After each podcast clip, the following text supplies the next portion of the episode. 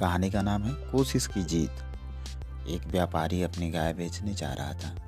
रास्ते में दो लोग बात कर रहे थे कि एक बार इसी रास्ते से कोई घोड़े से जा रहा था और इस रास्ते में पारस पत्थर के स्पर्श से घोड़े का पैर का लोहा सोना में बदल गया। यह सुनकर व्यापारी पशु मेला चला गया। वहाँ उसका गाय नहीं बिका और वह निराश हो गया कर, घर लौटने का विचार करने लगा। तभी उसे उस दोनों व्यक्ति का बात याद आया और उसने गाय के पैर में लोहा लगा दिया।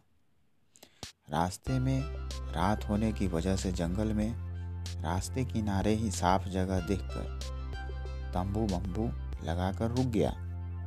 गैलन में पानी था, पोटली में मक्का का सत्तू, पोटली में ही सत्तू सान कर खा लिया, किंतु गाय चारा नहीं खाया था। इसलिए बड़ा रस्सी में गाय को चढ़ने को घास के पास बाँध दिया। गाय घास खाने लगी। व्यापारी अपने और गाय के आसपास चारों तरफ़ अलाव जला दिया, ताकि कोई अन्य जीव जानवर हमला न करे। फिर वह गाय के आसपास ही लेट गया। सुबह जब वह गाय का पैर देखा तो सोने से चमक रहा था। वह बहुत खुश हुआ।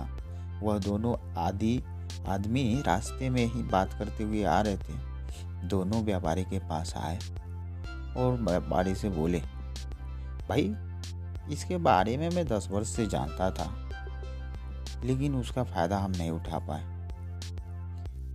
किंतु हम इसका लाभ नहीं ले पाए और आप एक दिन और एक रात में इसका फ़ायदा उठाया, लाभ उठाया। व्यापारी बोला, आप जाने, समझे, किंतु इस पर अमल नहीं किए। हमेशा दूसरे से सहयोग का अपेक्षा किया और इस इस कारण बात को शेयर करते रहे। ताकि कोई मदद करेगा आपका। किंतु मैं अकेला ही रात होने के बावजूद यह आस में जंगल में रात गुजारे, ताकि रात भी गुजर जाएगा या फिर सोना वाला बात भी सच हो जाएगा। मेरा यह एक प्रयोग ही था। इस कहानी का अर्थ है, लक्ष्य लेकर कोशिश करने पर हार नहीं होती। और सफल होने की संभावना हंड्रेड परसेंट होती है।